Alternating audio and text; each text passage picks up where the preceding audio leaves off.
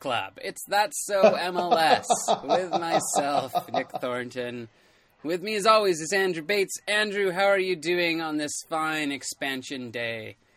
I'm doing great. Uh, we've uh, us as MLS observers, we've a new uh, sibling has entered the family. Uh, now We we're. had a baby. what did you say? we had a baby. We had a baby, and right now it's so cute, and it'll only be a couple of years until we're yelling at it about a penalty. they grow up Until so we fast. can watch it flounder in its expansion season. This is a North American soccer podcast, and we uh, we of course are speaking about St. Louis, who this morning it was announced. Um, Commissioner Don Garber announced that it will be the uh, next MLS team to begin play in 2022. Um, Can't wait. th- this uh, uh, it will be the as I joked on Twitter the first and a half uh, the the one point fifth team in Missouri because I guess Sporting Kansas City was played in Kansas City, Missouri for much of the beginning part of their history and, and, and the current stadium is Children's Mercy Park is in Kansas City, Kansas, but the head office is still in Missouri. So so I'm willing to call that one right down the middle. Oh, do not. Well, I think we already lost all our fans from SKC, so it's fine. The uh, We've um, already made that mistake once. They do So not take be- kindly to that. so this will be the 28th team, and and the number one reaction that I saw that you know, other than just you know the general excitement um, for uh, St. Louis, is um, Sacramento continuing to wait on the outside looking in. Yeah, I was Um, going to say have- it's. I don't recall St. Louis really being kind of in the running. Like we've heard nothing from them, or at least I don't recall hearing much from them in recent memory. So, I mean, once the press conference was announced, I wasn't that surprised. But what what's going on with the Sacramento situation? It really seems to be um, in in a in a strange way. This is something that, that we've talked about a little bit before with some of the other issues that they created this big. The MLS created this this this expansion bid process where people were you know invited to to bid almost like you bid for a new city or bid for like an Olympic bid, right? Yeah, Um, and it feels like they had a bunch of people that were were potential candidates, and they cut them in and they cut them out. Um, but David Beckham's contractually obligated team jumped the line, and then Anthony Precourt tried to burn a franchise to the ground. And the easiest way to resolve that was for him uh, jumping the line. This was this was uh, when they said twenty eight. This is this is the timeline. When they said they were going to expand it to 28 in uh, 2016, in January 2017, they received expansion bids from groups in 12 cities: um, Charlotte, Cincinnati, Detroit, Indianapolis, Nashville, Phoenix, Raleigh, Sacramento, San Diego, St. Louis, and Tampa. And Cincinnati, Detroit, Nashville, and Sacramento um, were the final four, were announced as the final four. Um, but they Garber said in, in May that they are still talking uh, after Nashville got the the Cincinnati obviously got one, Nashville got one, and then they said, "Oh well, we're still talking to everybody, and we're still talking, and if they have the right ownership, St. Louis could be in there too." So uh, of the of that final of that final four teams from this from this uh, you know very legit very not legitimate because obviously it's still legitimate, but uh, of this very vaunted bidding process of this pro this process that exists. the since the final four teams were named, two have gotten expansion teams, and two were not on the list have also got expansion teams. So, so I must if if you're Detroit and Sacramento, who so the situation I always I understood is that that Sacramento had mostly something together, but I think that they have had a stadium issue. No, it's an investor issue. The money, the money's coming in. The the I think it's the money that's coming in and out, but I'm not 100 percent sure. Um, but they have had they have a successful team there, and they've been trying to put together this bid for a long time. So, so they're kind of just just waiting. Come on, guys, just hanging around, waiting for this league. The Sacramento Republic although the bid is not as most of these MLS teams do when or the when teams come up, um, the bid is does not say Sacramento Republic on it. Um, mm. In June, we heard. Uh, where did when, when did we last hear from Sacramento? There's like a something that was labeled as an update that's just saying Sacramento uh, people will be at the at the All Star game, but very little has has come through on that uh, on that front. I think they're trying to. I think they're trying to look for the investors. The investors want a little bit of certainty, so so that's the big thing for them. But but I mean, it's always exciting. St. Louis has been St. Louis, as, as people notice, is, note is a is a large media market in the United States is has a long history of uh, of soccer in the NASL and other leagues, and, and, lots of famous players from that region. Um, and so it will be exciting. It'll it'll be exciting to see you know more teams in that zone, and and, and hopefully that can punch up some regional rivalries. So my like this is all well and good, but I guess my question is like so I'm I've kind of lost track. So are we done now for MLS franchises or are there more to come? Or is there one more to come? Or is this it? Two more. Garber wants 30. and then only the top 14 teams will make it into the playoffs. That's not even a joke. That's right. right? So seven, seven from each. Yeah. Yeah, well, the top I mean, 44 I mean, with, teams will make it to the playoffs. With 30, I mean, that's the thing is, is, is with 30, it will be um, like the other leagues with 16 teams per conference. Or, sorry, 16 right. teams total, 18 per, 18 per conference. Um, which so works out, of course, to. Well, no, it's like uh, well, if you any any of the other teams with uh, with two conferences go. Um, oh, right, you know, right, right, right, They go with the top eight. Um, the uh, it'll be interesting to see. They they called attention to the fact they had um, that it is the first uh, majority female ownership group in the league, um, mm-hmm. which is which is good because it's great to recognize um, the achievements of female sports executives. Um, and it'll be interesting to see how things continue on for uh, for St. Louis. I feel like I feel like because of the the glut of teams that have just been announced and, and the teams that are yet to come, that um very little. It's hard to anticipate right now what the character of any of these teams are going to be. So it is kind of a little bit like yeah infant, infancy, where you're waiting to see what the what what the little tykes develop in terms of a personality or likes or dislikes. For sure. I mean, I think it's very clear that um, Inter Miami is obviously wanting to make a big splash and be noticed. Um, mm-hmm. You know, the Cavani signing is obviously a, a sign of things to come. Uh, but you're right. I mean, it, for me, it's like it is kind of hard to get excited about the teams at this point because it, we just know so little about them. And also, watching the league, we know that uh, you know, the first couple of years doesn't necessarily mean success, although we've seen it recently. Um, you know, look at Cincinnati as an example this year of a club that has, for the most part, seems like they've done everything right to set up a successful MLS franchise and then beefed it out of the gate.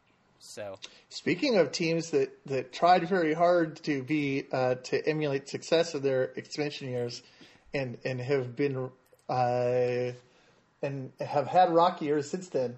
Um, Bob Lenarduzzi of the Vancouver Whitecaps um, will no longer serve as the team's president after being, you know, the pretty much the face of the franchise since long before um, they entered the league. Um, it, it it is a very interesting. Um, it's a it, it is something that is very interesting to have happened um, the way that it has because obviously things have been very um, very fractious at Vancouver and, and with the Vancouver fan base um, this year. Results have been a big part of that. The uh, the scandal involving the Whitecaps women's team from 2008 is also a really big part of that and how that was handled. Um, I think some of the comments that I often see since this is is you know either people wishing that more people got fired. Um, Lenarduzzi isn't fired; he's being moved to a club liaison position, and they also made clear that this had nothing to do with with any of the scandal or or that handling. But I mean, season ticket renewal was happening. And mm-hmm. and clearly there is a feeling that they had to do something. And from the little bit of the press conference that I got to see, it really felt like there was a sense of resent, almost resentment on the stage that so much of Vancouver's problems, and specifically the on uh, the on-field problems, had been blamed on Lenarduzzi.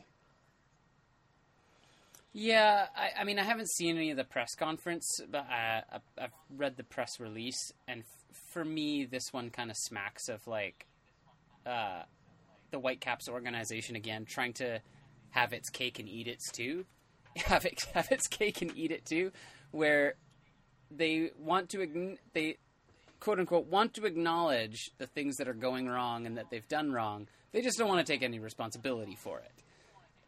And this is like the most that's polite way of them trying to create some change and satisfy the very visceral anger that's being leveled at Lenarduzzi and the ownership without really doing anything. And that's so far the criticism that I've mostly read is that, I mean, this is largely a cosmetic change, and if this new sporting or technical director that comes in, like, well, who are they reporting to? Um, and I think you and I had a an offline chat about like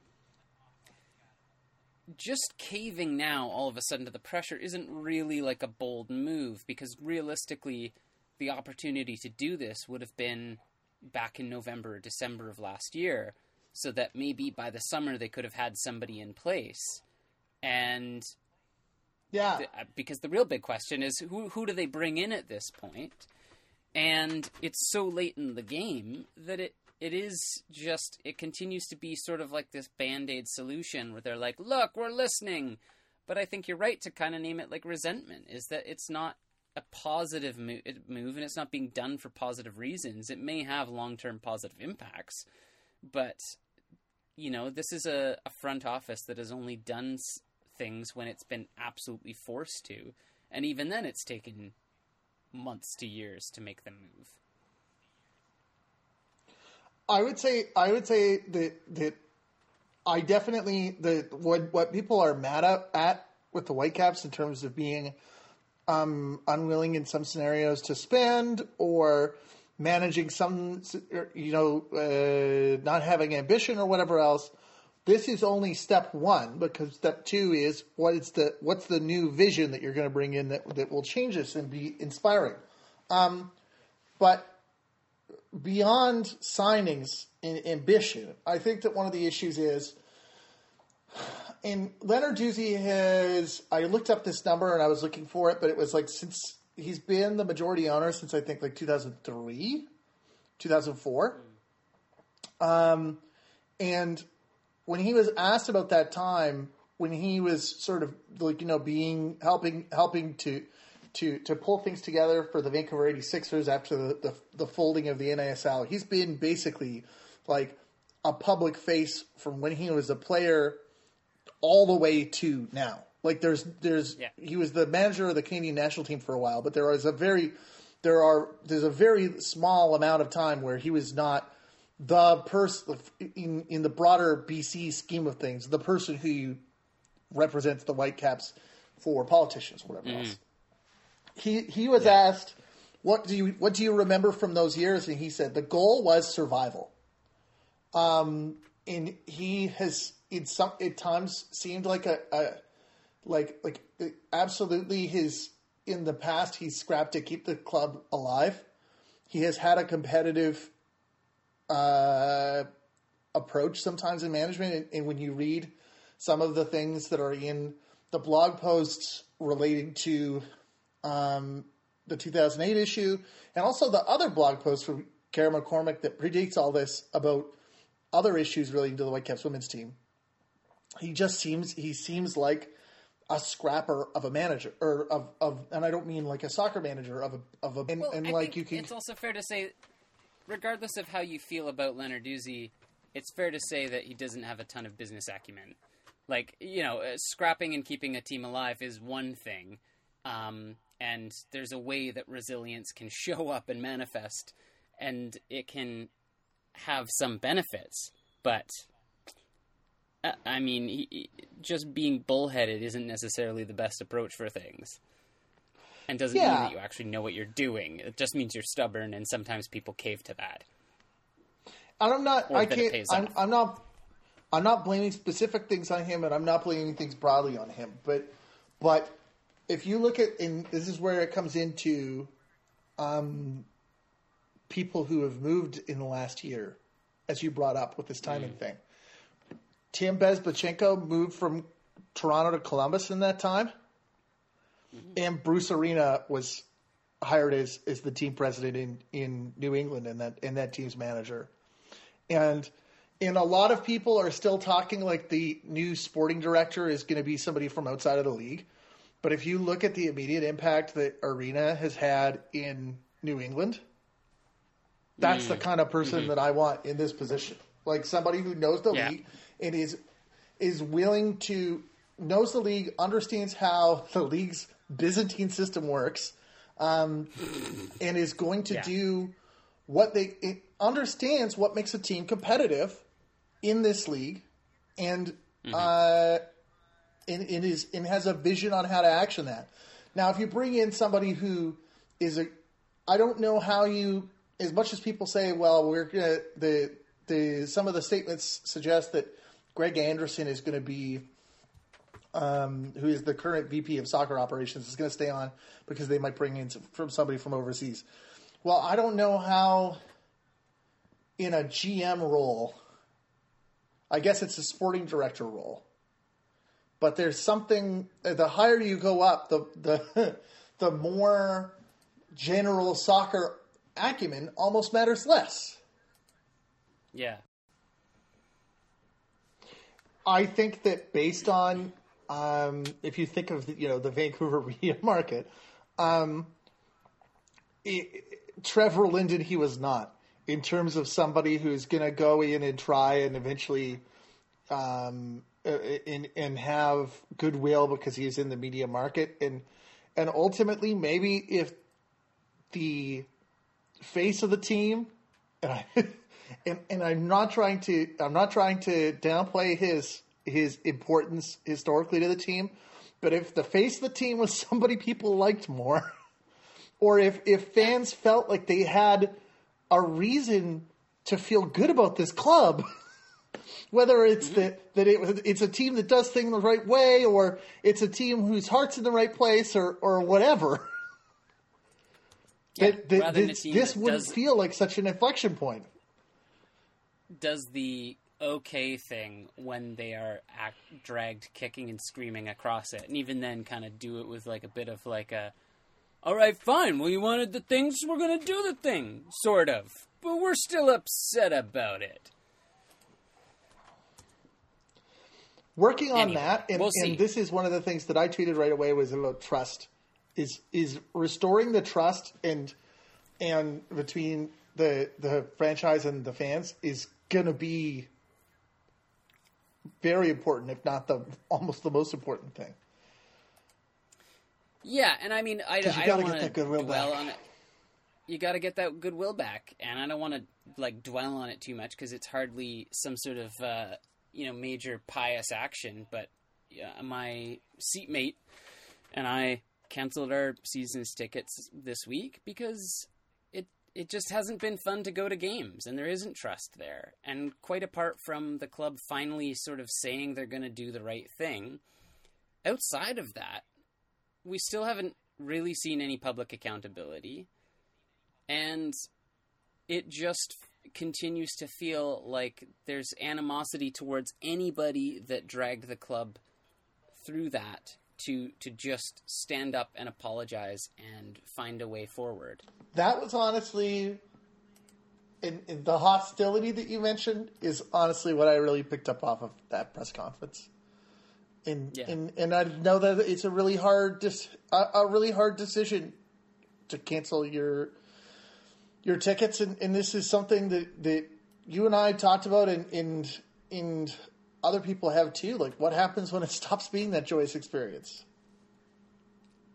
Yeah, and I mean, like, I, I mean, I'm going with friends. That's like, I don't, especially for one friend, like, I don't see her outside of going to the games. So it was literally a sort of having the conversation of like, are we still going to be friends? like, we're actually going to have to schedule watching some games on TV because this is our opportunity. Like, for a lot of people, is and I see it all around us, or I, I used to, is that it's people catching up.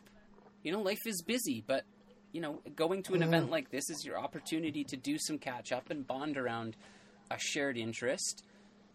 The um, and and I really hope that changes. I don't know if there's anything, you know, if you say the uh, is a last stand thing. I don't know if there's anything this season that can change. They've made some, they've made some additions, um, and maybe that can help. Maybe it's Yeah. going to be they. Well, maybe- their big Maybe thing that they tried to transition into talking about some games. Is that well, well they did have I- a pretty good game.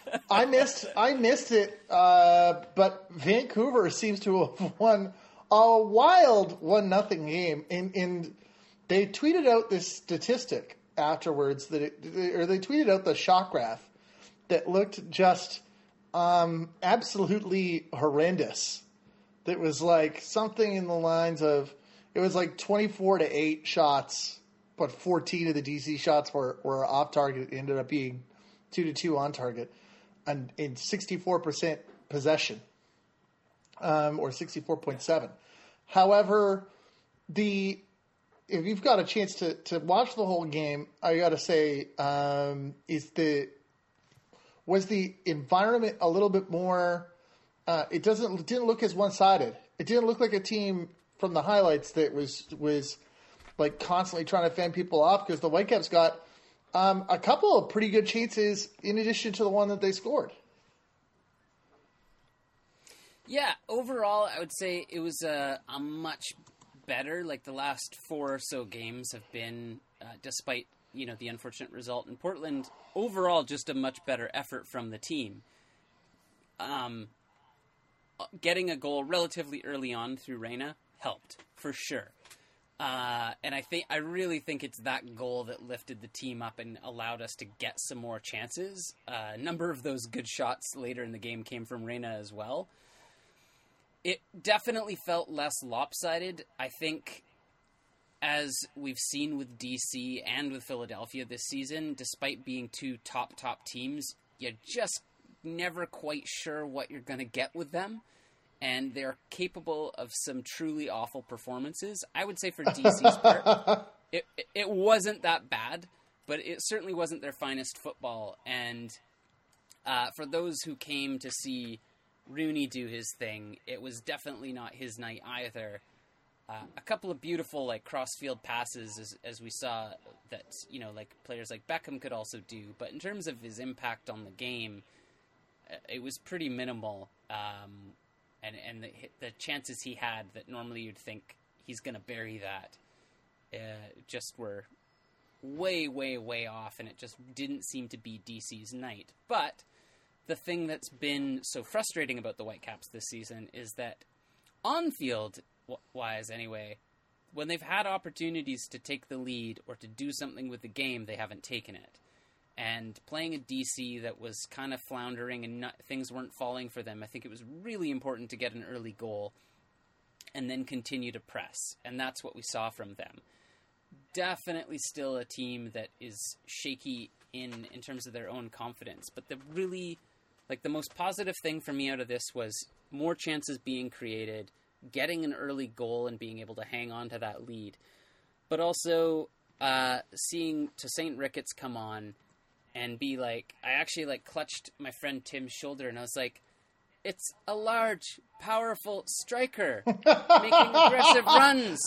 He's sitting between the two center. Oh, look, he got the ball. He's and he's running down the wing with it. He's also providing, and it was just like, okay, I don't think Tosaint Ricketts is the answer to all our problems by any stretch, but I think the overall uh, grading or um, first impression for him, obviously he's a, a player well known in Canada, is thank God we have something this season to give us even the slightest little bit of hope and excitement. And through the the ten or twelve, well, actually seventeen minutes he was on the pitch because there were seven minutes of added time. Uh, really strong, aggressive runs, great hold up play, um, creating chances. Exactly the kind of large, powerful forward we've been missing. Um, it, it's definitely ironic. I almost choke on those words, but it was a sight for sore eyes to just see a big, strong striker playing well um, with technical ability. You know. Um, the the Theo Bair note that I love. I don't know if you've seen this quote. Um, have you heard seen uh, uh, Marc Dos Santos quote on Theo Bair? I don't think so. It's another classic. It's another classic that, that if he continues working like that, he can have a very good career. Uh, dot dot dot. But it's important that we say why. Why did you get, get to that? We live in, I've said before, a microwave society. The fans want things now. The players want things now. Me, I prefer pizza in the oven. That seven minute microwave pizza oh, sucks. Even five minutes, some of them. You put your finger in the core of that pizza, it's frozen. My kids love it, by the way. But many of the people and the players, unfortunately, here in Canada, I saw it a lot, they want it now. There's big entitlement. I could talk about this publicly, Theo. He started with a little bit of entitlement, then I felt he was broken. He went on development squad for one month or five weeks. When he came back, he came back on a mission. Um, he uh, he said, according to Jonathan Tannenwald on Twitter, Oh, MDS. Never change. Stick, stick around for no other reason than just those sort of choice quotes. He seems to like his food, that guy. Mm-hmm. One of the things that I was I loved this week is it we had so many. I think this was the week of wild draws for me. Montreal, yeah, Montreal, yeah. Dallas was really one of those. Um, something something of uh, the business end of the season really seems to bring it out in MLS, where we just decide to stop defending entirely.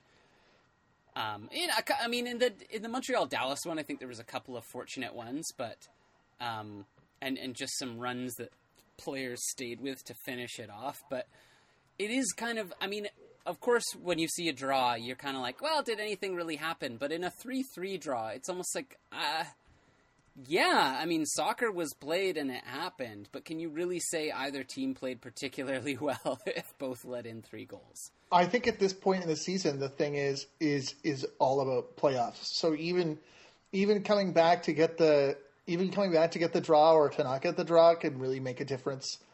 Um, you can look back at the you know the end of the year and say that it made a big difference.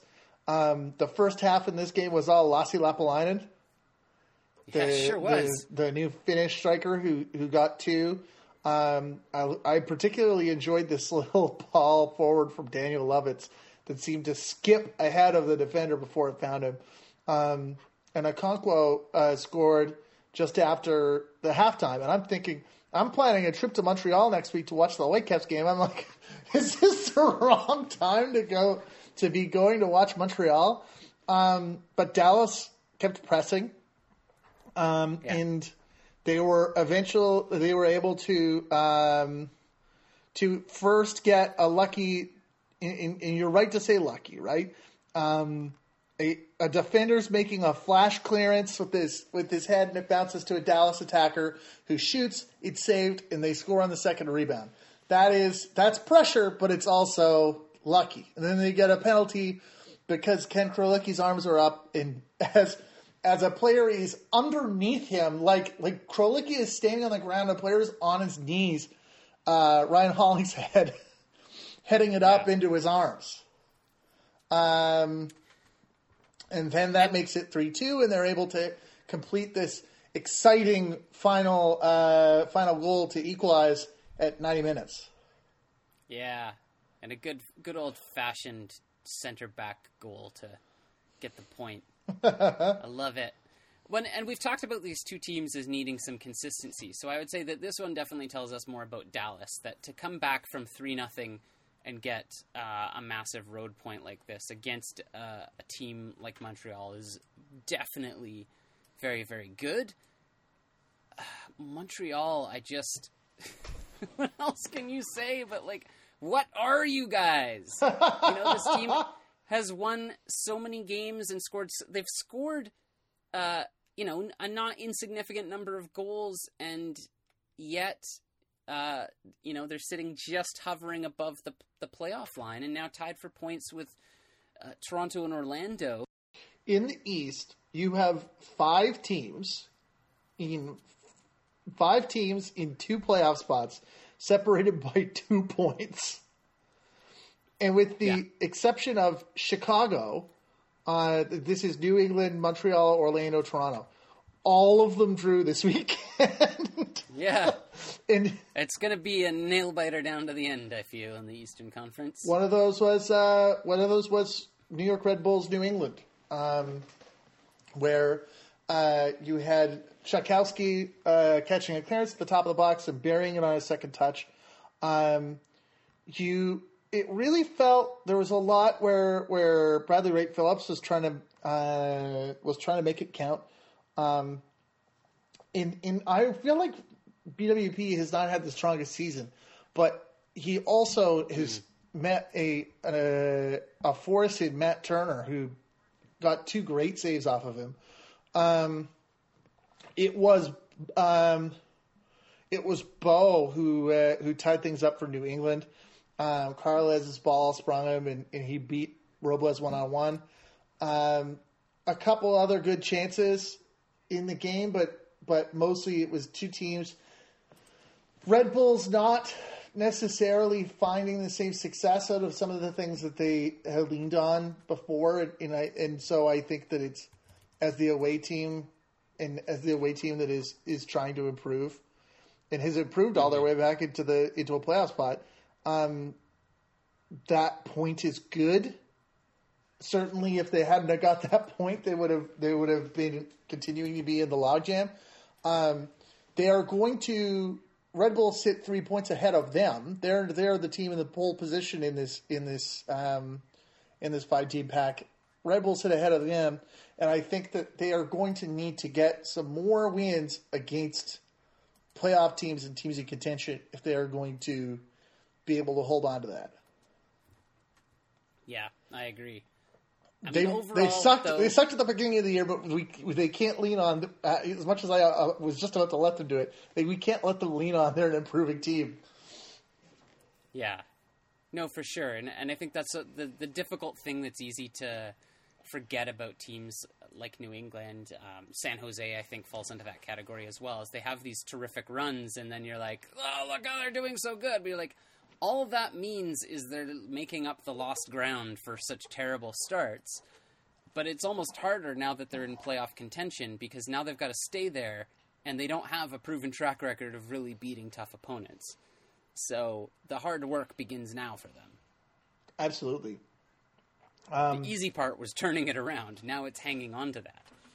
No doubt. Um, Toronto faced Columbus uh, in what ended up being a, a two-two draw in the in the Trillium Cup, which is their rivalry series. Um, Toronto got the first goal, playing out of the overload to Osorio. Uh, Pedro Santos stayed stuck in and, and equalized after connecting on a 30-yard pass. Uh, loved this loved this near miss that was a, a shot that hit Quentin Westberg and kind of just like bounced off the bar like not like it wasn't a, a normal shot off the bar it's like it landed on the top of the bar almost and rolled over um, David Accam scored for Columbus to put them ahead, but on the 96th minute, uh, it was Jozy Altidore who, or no, it was 96 minutes. Sorry, it was uh, it was number 96 who found Jozy Altidore um, for the 2-2 win. And, and I honestly think that Columbus looked a little bit more impressive here, um, which is funny to say about the team that's not in contention. Um, but Toronto did the business to keep themselves in the mix. Yeah, which I think speaks to to kind of the point about uh, the the mid season turnaround. I mean, I know we're still talking about draws here, but Toronto is, has at least finally found a way to like stop some of the hemorrhaging a little bit. I don't know. I mean, Toronto right now is just sort of one of those teams where you're like, yeah, everybody expected more this season, and I mean, they're not out of it. I still think they fall into that group of teams, though, in the East where you're like, look, even if they go on a great run and let's say really optimistically end up fourth, which is certainly within their grasp right now, and given the teams above them and their inconsistency, it could happen. But we haven't seen enough of a really complete Toronto performance um, where you really fancy them getting past two stiff rivals in the knockout stages. Um, the I've got more draws for you. Don't don't think that I can't stop supplying don't you with draws. adjust your set. Uh, because Minnesota had a one-one draw with Orlando, um, mm-hmm. with with some pretty good chances uh, for Quintero and Metanire in the first half. Um, Ike Opara had a kind of a pushing tackle on Nani for a penalty. If you look at it, his knee on boot certainly it, like there was contact and, and, and Nani went down, um, but it wasn't, and, and, there really wasn't an attempt to, to play the ball. But it wasn't one of those crunching tackles. But but in any case, Nani buried it. Um, Abu Danladi uh, is the one on 92 minutes. Altidore's goal in the last game was on the 90th minute. Uh, Danladi scored a 92. The other one we're talking, the other, uh, the 3-3 game was on, uh, was on 96. So teams really leaving it late, leaving it late to secure their draws this week. Um, the, uh, he, the, the header falls for him and, and bounces. Okay. So a header falls from like an attacking header off of a corner falls and bounces off a defender's knee and Danladi hits that out of the air for the goal. I don't know if that counts as a volley or not. I mean, it counts as a goal. I'm sure that's all Danladi cares about. The old anyway, anyhow. Can you do me a favor for a second and just go to the uh, Western Conference standings? just indulge me for a moment. Yes. Uh, can you read off the team in the first place? uh, Los Angeles Football Club. Yeah, no, Wait. not surprising. Can you read off the team in second place, please? How Minnesota United FC? How are they? How are they in second? That yeah. How mm-hmm. is this true? Mm-hmm. And then you sort of like there's got to be something tricky with the numbers here. Now, granted, uh, the next team below them is LA Galaxy away by one point, and then they've got RSL and Seattle below, just two points away.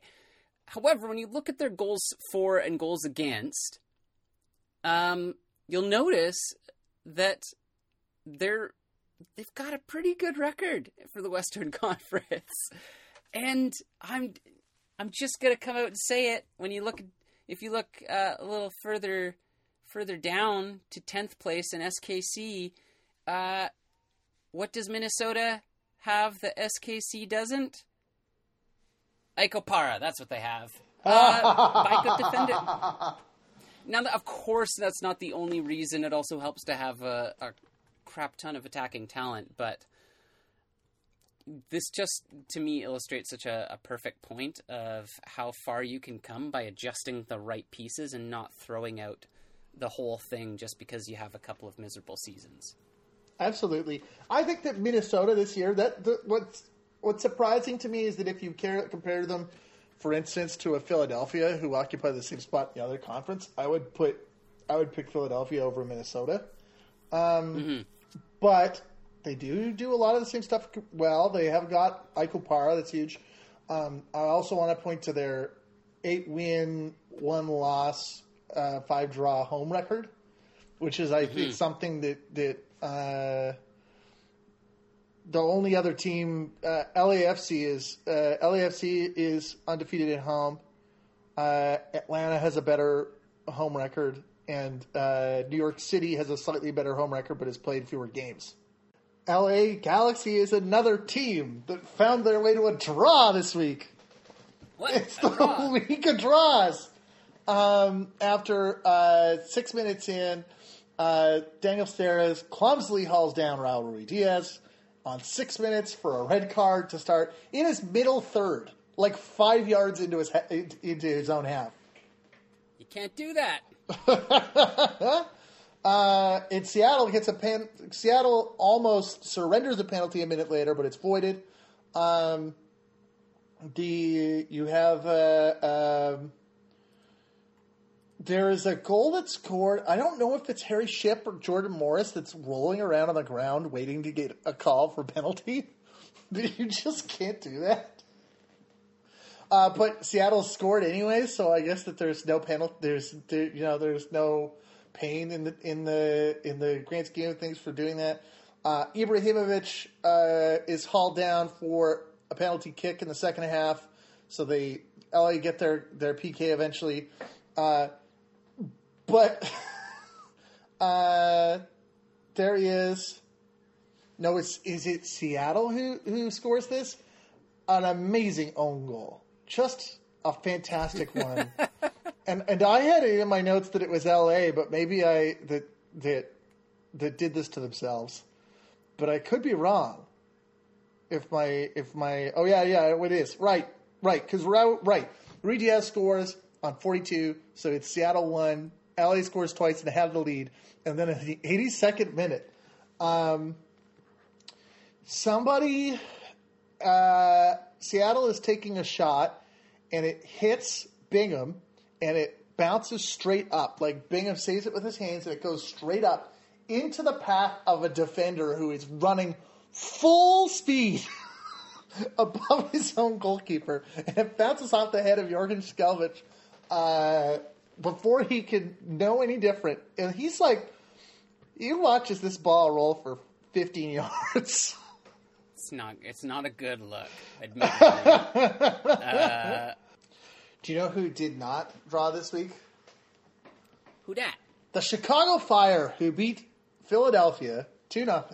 Another example of this weirdness in MLS where Chicago is 10th in the conference and Philadelphia is still holding up the number two position. Um, Yeah.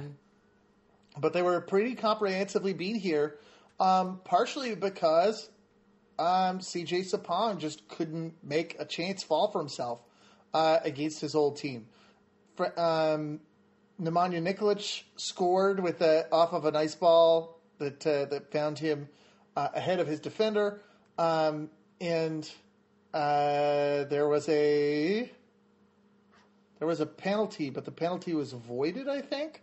Um, anyways, it Sapong didn't score it for sure, uh, but Nico Gaitan got uh, sent off for Chicago while they were up to nothing, but they uh, but Philadelphia was not able to um, collect on that.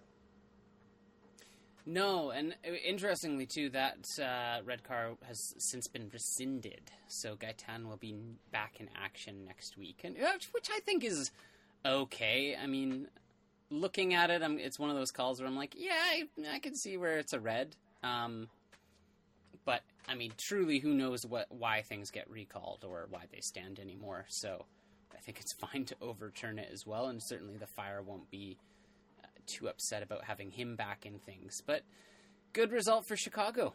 Um, that just It was yeah, Orland not the Collins. most consistent. Oh. Yeah, not the most consistent. Yeah, um, but s- again, sort of slowly, quietly putting something together. Um, they had a midweek game as well, I believe. if I'm not mistaken. Um, losing out to Portland in the Wednesday game, um, right. but still scoring some goals. Also had a player sent off uh, in that one. For me, the big thing with Chicago, just sort of looking ahead and looking back at the year, is really that it highlights the need to spend in the right areas, and the right areas probably not a player like Schweinsteiger and having him play as a center back for most of the season. You could argue that Chicago is where they are because they've scraped together a few points having a player of Schweinsteiger's experience who can just kind of play anywhere because he's so good. But um, I feel like this experiment we can call done, and Chicago desperately needs to to spend on some center backs because the midweek game against Portland was just one of the most shocking displays of inept defending I've seen this season, and that's saying something. um, uh, San Jose Earthquakes in the midst of of of all of these draws in, in the the tight position, not as tight as the Western Eastern Conference, but it's pretty tight in the it's tight in the West right now between three teams for two positions. Um, went to Sporting Kansas City, I think, with the the chance that a win could really uh, help solidify their position, and they didn't get it. they they really didn't. Uh, it's it's kind of wild, isn't it? Um, this game especially and this result is you feel like the way the earthquakes have been performing this one's an open and shut case and they just couldn't quite make it happen for themselves. I mean, despite getting the Wondolowski goal early on and just nobody deciding to mark him because why would you mark the greatest goal scorer in league history uh, for a free header? Um, just runs onto the back. Know, yeah, yeah, and then, uh, but slowly, slowly, slowly, SKC scrapes their way back into it. Um, goal through Benny Feilhaber gets them back into it, and then this just never say die finish that I'm not sure Graham Smith knew too much about until it was in the back of the net, um, and finally gets his first ever MLS goal. But it, it shows some some signs of life in a team that we have been uh, maligning much and we certainly didn't have high praise for last week. So they're keeping themselves somewhat close to the pack, but it, it's it's still crazy to think that they're seven points apart from each other in the table. So San Jose is still holding on to sixth place. SKC still has uh, a lot of ground to make up, but it's not impossible for them.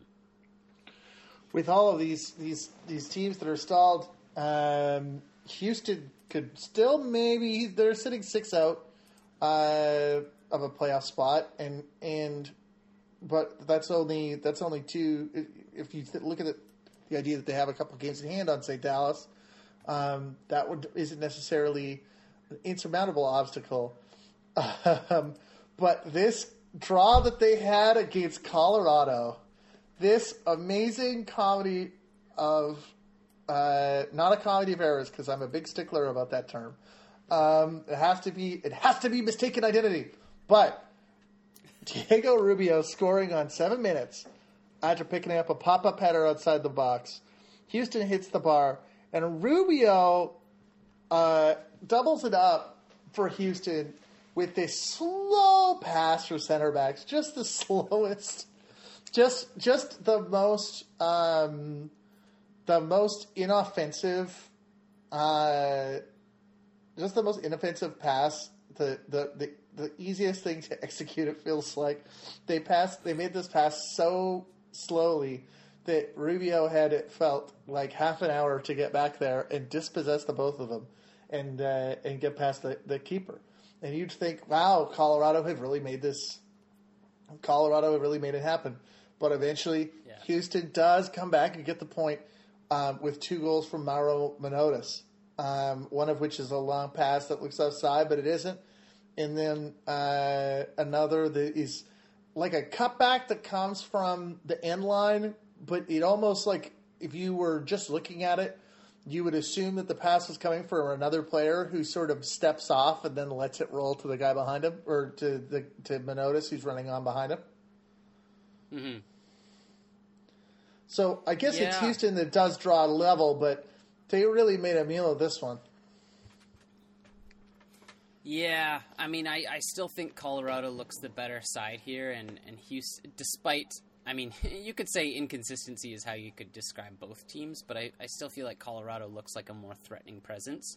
Houston definitely has their moments, but it's it's just not been enough for them this season, and I, I'm not sure without some real leadership at the helm, uh, there's a lot that they can do to, to better their position. Um, and the fact that Colorado's only four points behind, I don't. I, I know it seems crazy, but I just feel like in my gut, call the um, the momentum is behind Colorado.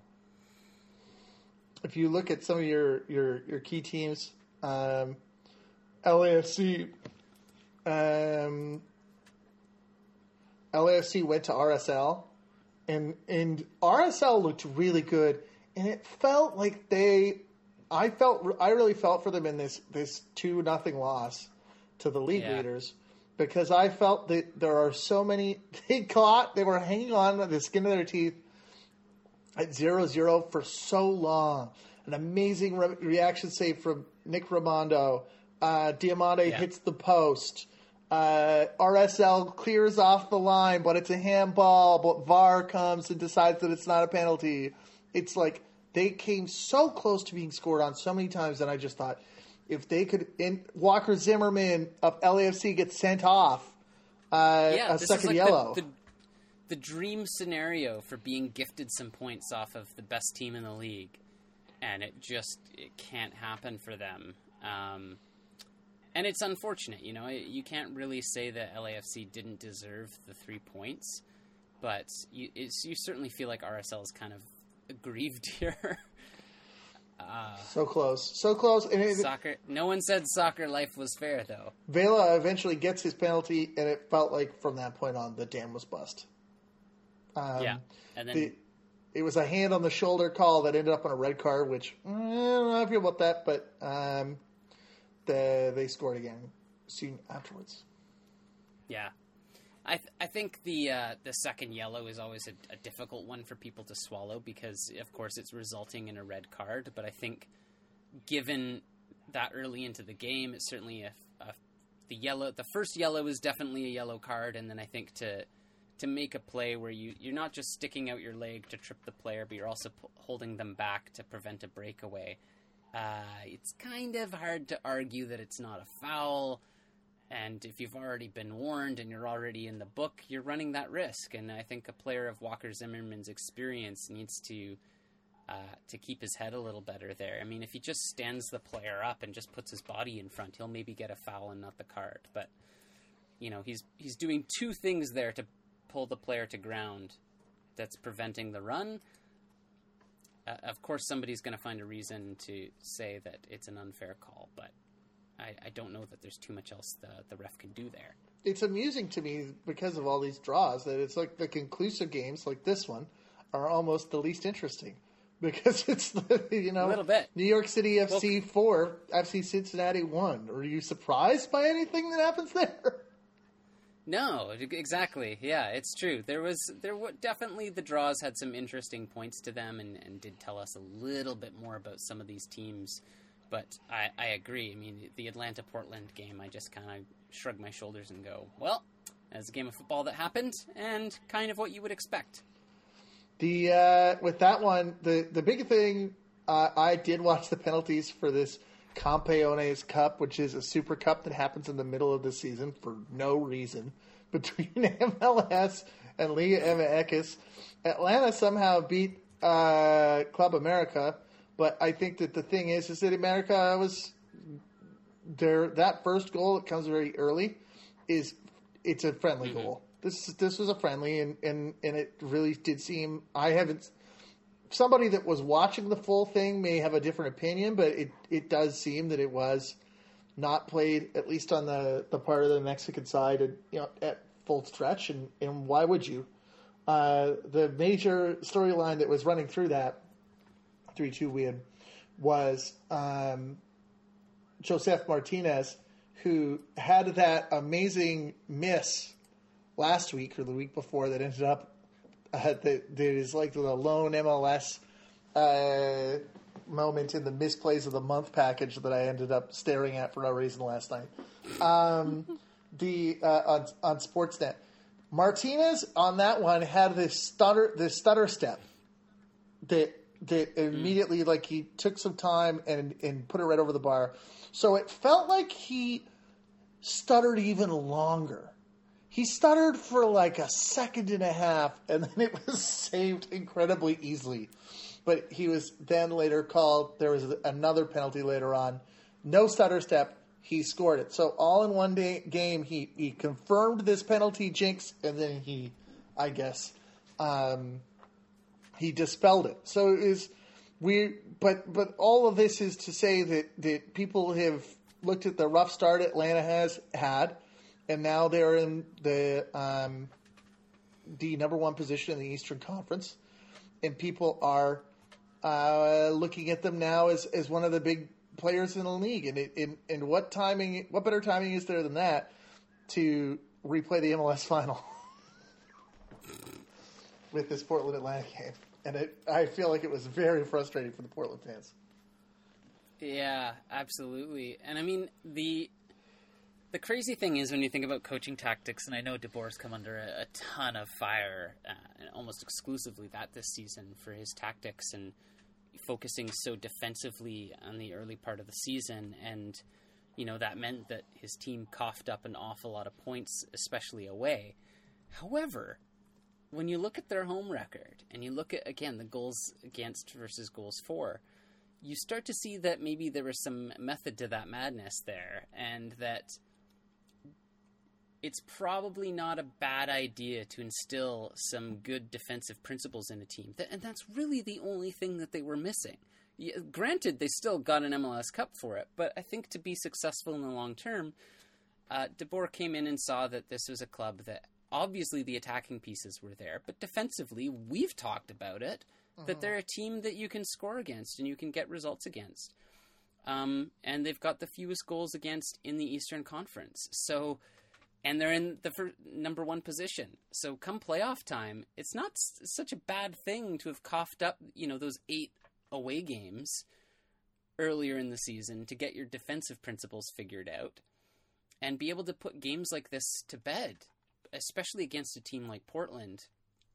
Um, this is quite uh, it may not be the sexiest way to have a season, and we're getting a little bit spoiled with these historic runs from expansion sides and, and from clubs, but this to me shows um, some real coaching prowess, which pff, is not the thing you'd necessarily associate with Frank DeBoer. But there we go. Till next week, where can we find you online? You can find me online uh, on Twitter and Instagram at That's So MLS. Where can we find you? You can find me online at Twitter, um, on Twitter at Team Bates, www.team-bates.com. You can find this podcast at www.that'somls.com. Um, and on Apple Podcasts and wherever you can find podcasts, please rate, review, subscribe. We are not going to change our name, even though Rooney used ML, MSL in a hashtag, but you cannot. MSL. You cannot find that's us online at that's so MSL. I need to clear. I need to make that clear. There's also a fun little bit where I, I feel like Ben Olsen might think that uh, Canada is not a country, but we don't need to get into that. But just go for your own amusement. Go look at Ben Olsen's post game. it's it's fun. Uh, great. Well, until next week, uh, don't get yourself sent off. Hooray!